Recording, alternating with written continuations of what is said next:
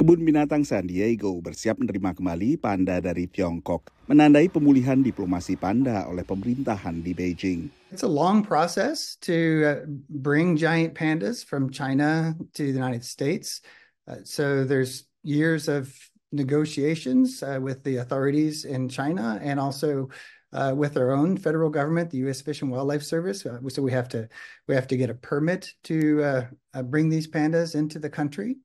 In order to get a permit, we have to show that you know we know how to take care of them, which of course we do. We've we've done it before and we did it very well.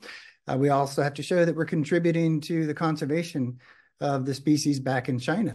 Salah satu kontribusi San Diego Zoo Wildlife Alliance adalah perbaikan formula susu untuk bayi panda, yang menurut siaran pers kebun binatang ini ikut mendongkrak harapan hidup bayi panda dari hanya 5% ke 95%. The San Diego Wild uh, San Diego Zoo Wildlife Alliance, we do have a very long history working with giant pandas in China, three decades and counting.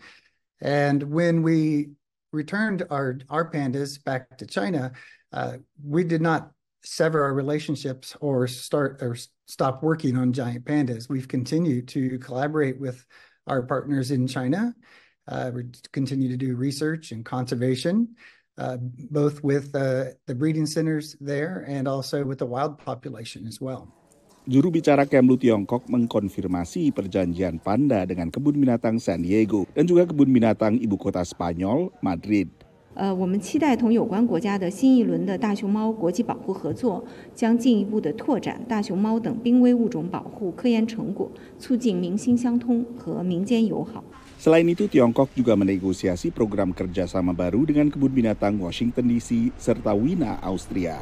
Diplomasi panda berawal pada tahun 1970-an dengan dihadiahkannya dua panda ke Amerika Serikat semasa pemerintahan Richard Nixon bersamaan dengan normalisasi hubungan antara AS dengan Republik Rakyat Tiongkok.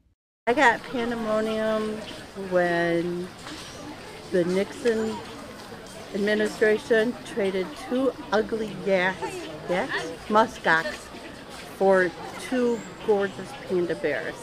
And I've had panda money Tapi diplomasi panda dalam bentuknya sekarang ini berawal pada 1980-an dengan mekanisme kontrak selama 10 tahun yang bisa diperpanjang atau tidak dan dengan biaya hingga 1 juta dolar setiap tahunnya. Dari Washington DC, saya Nova Purwadi dan tim VOA.